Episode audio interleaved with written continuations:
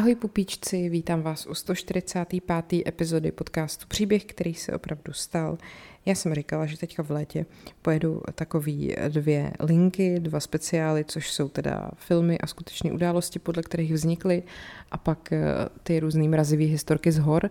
Ale ještě mě napadlo, hele, pojďme to proložit hádankou, protože vím, jak máte hádanky rádi a přijde mi, že na to mám úplně nejvíc ohlasů, protože se mi vždycky chlubíte, jak jste to uhodli prostě. Ale zase říkám, když mi pár lidí napíše, že to uhodlo, tak co ta velká masa lidí, co mi nenapíšou, to jste vy, který jste to neuhodli? Já doufám. Každopádně, ještě než teda začneme s hádankou, tak vám chci moc poděkovat za vaše ohlasy, kterých si fakt vážím. Já vím, že to říkám vždycky, ale pro mě je to důležité, abyste věděli, že si to všechno čtu a mám z toho fakt radost, protože jako já, jak už jsem říkala v té minulé epizodě, jsem chodící imposter syndrom, nebo jsem to říkala v bonusu, teď nevím. Prostě uh, furt mám pocit, že jako všechno dělám blbě a že jednou se na mě všichni vykašlou a přestanou mě poslouchat, protože si uvědomí, že to stojí za prd a přestanou mě číst a tak. Takže já, já jakoby furt potřebuji ujišťovat, že je to docela dobrý to, co dělám, jo, takže mi to fakt i pomáhá hrozně.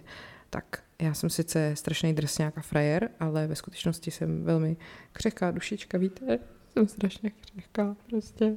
No, nic, tak jdem na to. Uh, pojďme se teda podívat na dnešní hádanku, neboli příběh uh, slavného muže, jehož jméno vám prozradím až na konci.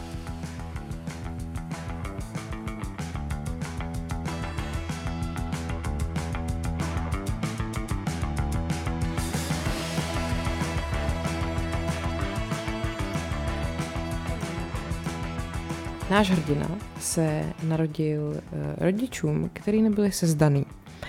Což teda mimo jiné v jeho životě znamenalo, že se nemusel věnovat řemeslu, kterýmu se věnoval jeho otec, protože prostě v té době se to tak dělalo, že když jste se narodili otci, tak jste po něm jako přebrali tu jeho činnost. Narodil se v Dubnu Jo, to jsem vám velmi napověděla. ne, to je přesně úplně teďka ne. Řeknu, narodil se v Dubnu a pak už mi to budou lidi psát, ty jo, přesně hned, jak jsi řekla, že jsi narodil v Dubnu, tak já jsem prostě věděla, kdo to je. Přeháním, ale jako moc ne. Uh, tak, narodil se teda, jak jsem říkala, jako nemanželský dítě. Jeho otec uh, byl soudní notář a jeho matka byla osiřelá dívka. Bylo jí pouhých 16 let. A e, bylo to teda tak, že on vlastně vyrůstal u těch rodičů nějak na střídačku. Prvních pět let vlastně strávil s matkou a potom žil se svým otcem a prarodičema a strýcem.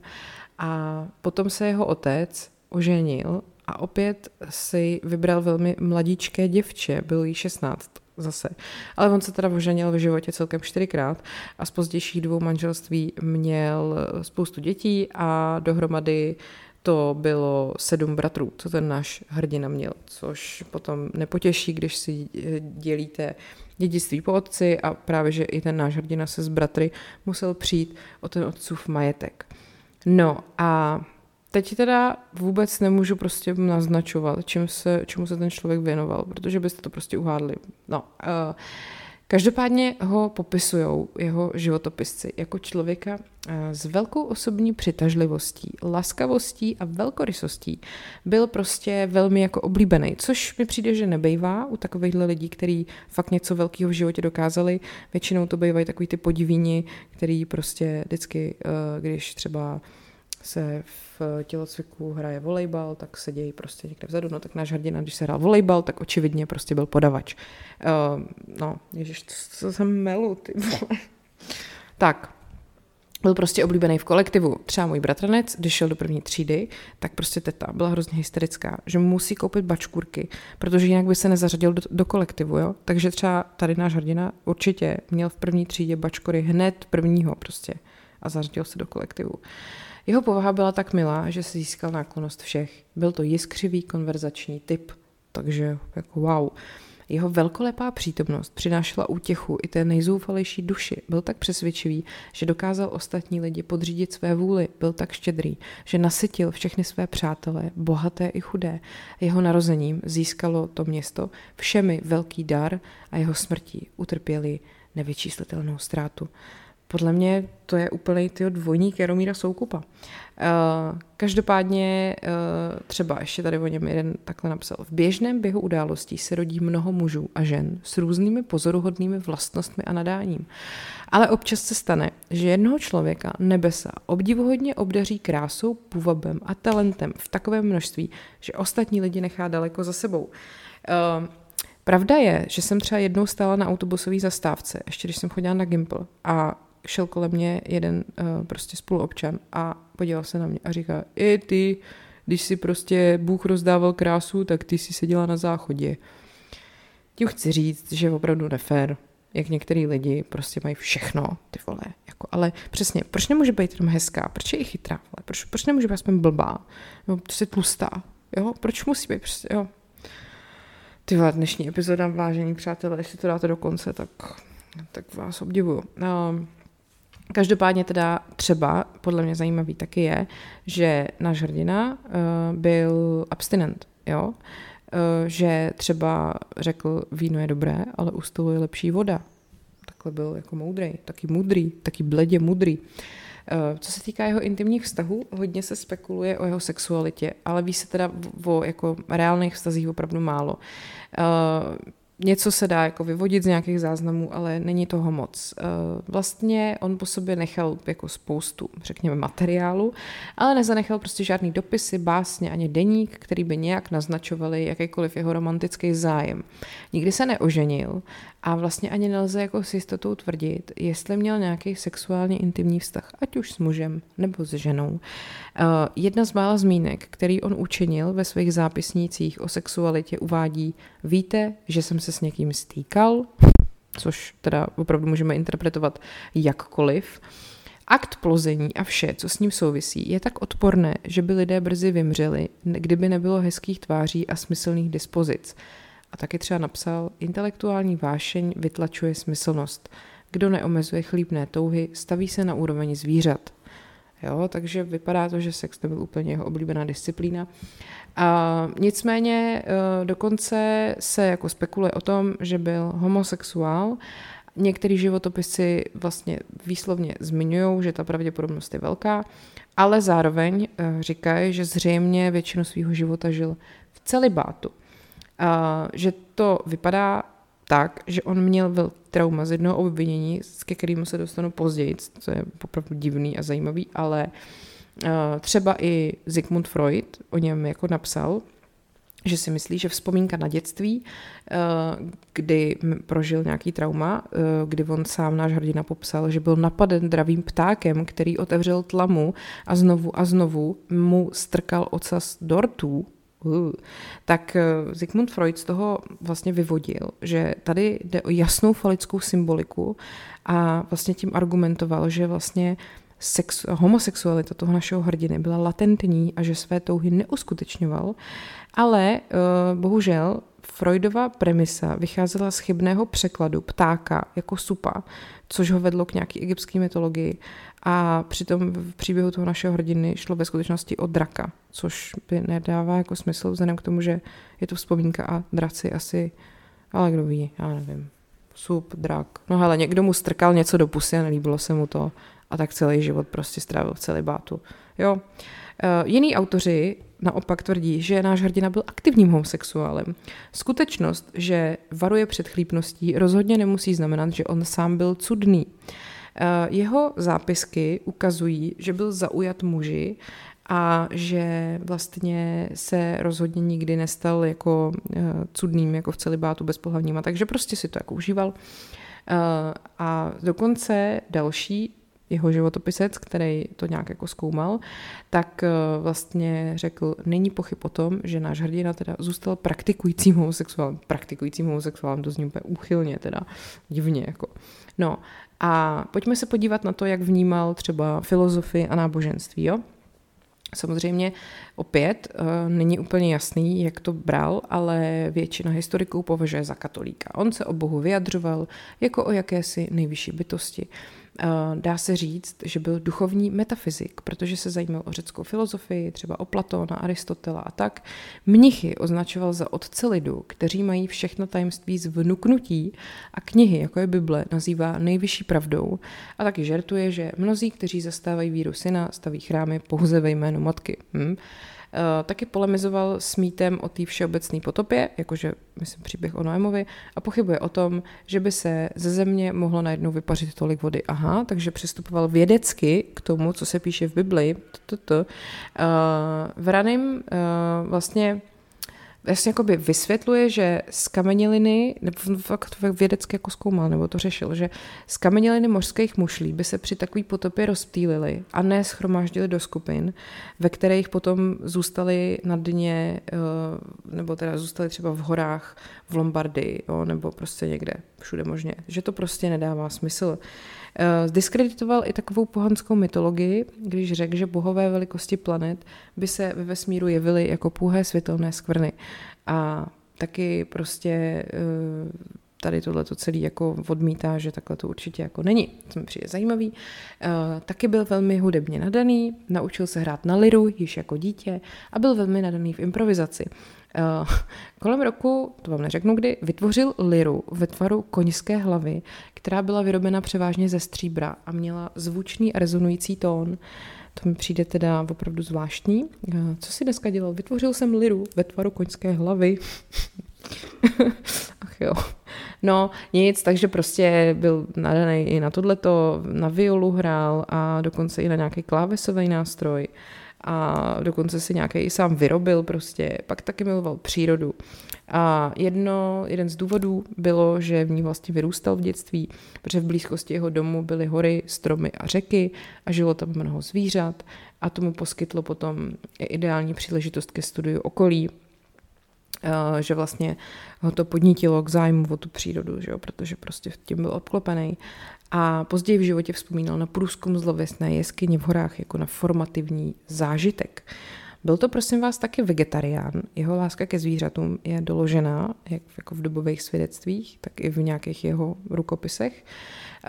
Vlastně pozoruhodný opravdu na tehdejší dobu je, že on opravdu jako spochybňoval morálnost konzumace zvířat, protože si jako vyvodil, že to není nutný pro zdraví že dokonce teda to ty jeho životopisy fakt dovedlo přímo k tomu, že asi zřejmě byl vegetarián a dokonce on sám potom vlastně i zařadil člověka do stejné množiny druhů jako opice a vlastně vůbec jako člověka považoval za zvíře a tak, což bylo teda velmi jako pokrokový na jeho dobu. A to teda potom i jeden z jeho životopisů potvrzuje. Půhá myšlenka, že by, se mu, že by se připouštěla existence zbytečného utrpení a ještě více myšlenka, že by se bral život, se mu hnusila. Jo? Třeba když šel kolem míst, kde se prodávali ptáci, často je vlastní rukou vytahoval z klecí a když zaplatil prodavačům požadovanou cenu, nechal je odletět pryč, čímž jim vrátil svobodu.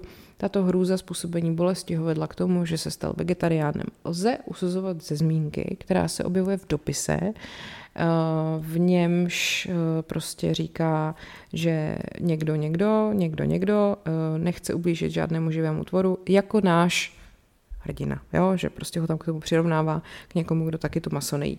No a ten zase, náš hrdina, k tomu napsal, pokud si, jak si sám sebe popsal, králem zvířat, bylo by pro tebe lepší, kdyby se nazýval králem zvířat, protože jsi ze všech největší.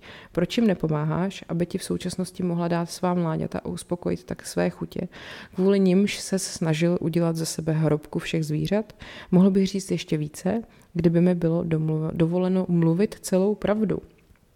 No, takže uh, takhle, co se týká třeba zbraní a válek, uh, k jeho Takhle, on těžko říct, jak to vlastně bylo, protože on se zbraněma zabýval. Takže jako na jednu stranu ho zajímal lidský život, život zvířat a tak, ale teda je nutno říct, že nikdy jako ne, on jenom to byla taková záliba, ale nikdy jako nikoho nestřílel, nebo že by prostě chodil na nějaký lovy, nebo takhle, že to bylo možná spíš jenom tak, že to navrhoval ty zbraně pro ty lidi, kteří si to od něj kupovali a že to byl nějaký taky částečně způsob obživy. No, Eh, co se týká jako toho, jak vypadal, tak eh, vlastně ty jeho popisy vytvářejí takový obraz muže, který byl na svoji dobu velmi jako vysoký, atletický a velmi pohledný. Eh, jak jsem říkala, to jsou prostě ty lidi, kteří se narodí krásný, talentovaný a ještě chytrý. Vypadá to, že měřil 175 cm, ale jako bohužel jeho ostatky nikdy nebyly zidentifikovaný, jakože to je opravdu on. Ty portréty naznačují, že nosil dlouhý vlasy v době, kdy je většina mužů nosila krátce zastřižený, takže prostě normální androš to byl mánička. A zatímco většina mužů byla oholená nebo nosila těsně zastřižené vousy, vousy našeho hrdiny mu splývaly až na hruď. Eh, co se týká jeho oblečení, i v tomhle byl takový jako výstřední, že volil světlé barvy a v době, kdy většina dospělých mužů nosila dlouhé oděvy, on preferoval krátkou tuniku a punčochy, což nosili mladší muži. A že to prostě taky bylo svým způsobem takový jako fakt netypický. Uh, taky Prej měl velkou sílu a obratnost. Byl fyzicky tak silný, že dokázal odolat násilí a pravou rukou dokázal ohnout kroužek železného klepadla na dveře nebo podkovu, jako by byly z olova. Byl nápadný a pohledný a obdivuhodně obdařen nebesi krásou, půvabem a výjimečnou prostě fyzickou krásou. To tady je dvakrát dokonce napsaný. A projevoval nekonečný půvab ve všem, co dělal. Dovedete si vůbec představit, jaký ten člověk byl. To prostě byl úplně jeden chodící obrovský orgasmus, jo, v podstatě. A ještě k tomu prostě vohejbal ocelový věci. To je jak ta eh, Eliška z toho, z toho si na Karlštejně úplně, že jo. Já fakt nevím, jestli tady tu epizodu někdo z vás přežije až do konce. A to ještě zdaleka na konci nejsem. Uh, tak, pojďme se podívat na to, že náš hrdina byl levák, levák Bob. Uh, on byl uh, teda levák, už jsem to řekla, v jeho, ne, tohle říkat nebudu, uh, prostě byl levák, prosím vás, jo? takže dál se o tom nebudeme jako bavit. E, taky je třeba zajímavý, že to jméno, pod kterým je jako známý světu, nebylo jeho skutečný jméno. Já vám pak řeknu, jak se jmenuje, že jo? a řeknu vám i, jak se doopravdy jmenuje. Eh, to už jsem říkala, že byl nemanželským dítětem a jak jsem říkala, bylo to vlastně naštěstí, protože tím pádem si mohl vlastně dělat, co chtěl. A teda měl sice sedm bratrů, ale úplně celkem měli jeho rodiče dohromady delších 12 dětí s jinýma partnerama. Tomu říkáme Big Happy Family. Patchwork Family v podstatě, je to taková. No, uh, taky je docela zajímavý, že získal opravdu málo formálního vzdělání. On byl z velké části samouk a vlastně pořádně žádný formální vzdělání nad rámec nějakého základního čtení, psaní a matematiky eh, nedostal. Taky, kromě toho, že hrál na tu kláves, nějaký ty klávesové nástroje a na tu liru nebo co, tak hrál taky na flétnu a navíc jako vystupoval na různých schromážděních a tak. Dokonce i skládal nějaký svoje vlastní skladby. Uh, tohle ještě nechám být. Uh, pak byl to chronický prokrastinátor což je mi velmi sympatické, že jako udělal spoustu věcí, ale taky třeba velkou část z nich nikdy nedokončil, protože byl, uh, měl moc zájmu prostě a byl taky ponořen do té přírody, jo, a prostě dělal toho fakt hodně, takže hold prostě nebyl čas to vždycky všechno dokončit. Uh, přijde mi zajímavý, že byl obviněn, a to jsem právě původně nechtěla zmiňovat, abyste to měli takový napínavější. On prosím vás byl během svého života obviněný ze sodomie. Jo, on a tři další mladí muži byli obviněni z trestného činu sodomie při incidentu, který se týkal známé mužské prostitutky. A tehdy se to fakt jako, to bylo závažné obvinění, který mohlo vést až jako k popravě toho našeho hrdiny, ale nakonec to obvinění bylo pro nedostatek důkazů zamítnutý. Ale ten náš hrdina teda se v té době jako, on pak prostě zmizel a objevil se až o dva roky později, jo, že do té doby se moc neví, kde byl. A vlastně tohle je taková další věc, která jako nějakým způsobem napovídá tomu, že možná opravdu byl homosexuálně orientovaný. No a teď koukám, jestli je ještě něco, co jsem vám nezdělila, ale myslím si, že už jsme komplet. No tak eh, schválně, už víte, o kom jsem mluvila. Mluvila jsem samozřejmě o Leonardu da Vinci. A teď vám teda ještě dořeknu všechny ty ostatní věci, které jsem tady přeskakovala. Takže jeho skutečné jméno nebylo Leonardo da Vinci. Jeho celé jméno při narození znělo Leonardo di Ser Piero da Vinci, což znamená Leonardo, syn Ser Piera z Vinci. Ale svým současníkům byl známý jen jako Leonardo nebo Il Florentine, protože žil poblíž Florencie. Uh, mimochodem ten jeho otec, protože byl právě ten Ser da Vinci, tak to znamenalo, že byl nějakého šlechtického uh, původu, nebo prostě, že byl šlechtic, jo. Uh, zajímavý mi přijde to, co jsem ještě přeskočila, to byla ta levorukost, protože mám pocit, že to se o něm tak jako ví, že tam nejde jenom o tu levorukost, že on je teda možná nejobecněji uznávaným levorukým umělcem všech dob, ale že on taky často kvůli té levorukosti psal zrcadlovým písmem v těch svých zápisnících, což bylo pro něj jako snažší a byl vlastně trošku neprávem obvinovaný, že se tak snaží chránit svý dílo, ale on to dělal prostě jenom proto, že to pro něj bylo jako jednodušší. A taky psal o tom, že používá zrcadlo, aby potom ty své kompozice mohl jako posuzovat. Uh, takže potom vlastně i ty italský znalci toho díla jeho, nebo prostě ty znalci se jako rozcházeli v názoru, jestli on kreslil i pravou a Tohle to mimochodem, já si pamatuju ze, z Gimplu. Jedna moje spolužečka byla levák a jako na povel uměla psát zrcadlově, protože prostě já, kdybych měla psát zrcadlově, tak se nad tím musím hrozně přemýšlet, než to jako dám dokupy, to písmenko, jak to má vypadat. Ale ona prostě úplně z jedné vody na čisto vždycky vysmahla jakýkoliv slovo. Tak uh, asi zřejmě je to tak, že leváci tohle prostě nějak umějí, protože to mají jako přehozený. Jste někdo levák? Řekněte mi, jak to je. Mě docela zajímá. Tak eh, to je jedna věc. Co se týká ještě toho jeho vzhledu, tak eh, ta jeho tvář je asi zřejmě nejlépe známá z kresby červenou křídou, která zřejmě je asi autoportrét.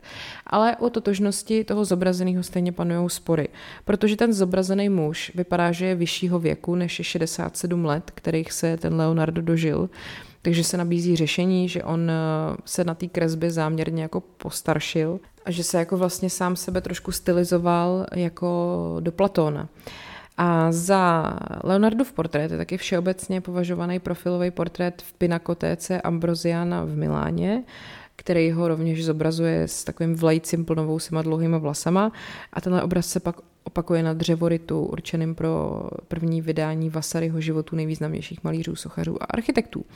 V přednášce na TEDxu v roce 2008 umělec Siegfried Woldek navrhnul na základě Leonardových rysů, který se údajně objevily na bronzové soše Davida, od Andrej del Verrocchia, že Leonardo mohl vytvořit vlastně tři své autoportréty. Že jde o portrét hudebníka, vitruviánského muže, to je takový ten s těma rozpřeženýma rukama v tom kruhu a čtverci, a pak právě ten portrét muže s červenou křídou. Jo? Takže takhle nám to pěkně zakódoval. Já teda musím říct, že mě ten jeho život a to všechno dílo připadá neuvěřitelně fascinující a všechno mi to přijde takový jako hrozně záhadný, takový jako opředený prostě nějakým tím, protože on byl, jak, jak prostě vynalez jako věci a vymyslel a přemýšlel o věcech asi tak prostě 500 let předtím, než nad tím společnost přemýšlela, tak to je úplně jak já nevím, já bych, kdyby někdo jako řekl, že on byl prostě člověk, co se uměl vrátit do minulosti z roku 2000, tak tomu jako věřím, protože mi to fakt v některých věcech přijde neuvěřitelný. I to vegetariánství je zvláštní, i ten jeho postoj jako k tomu, že teda člověk je sice jako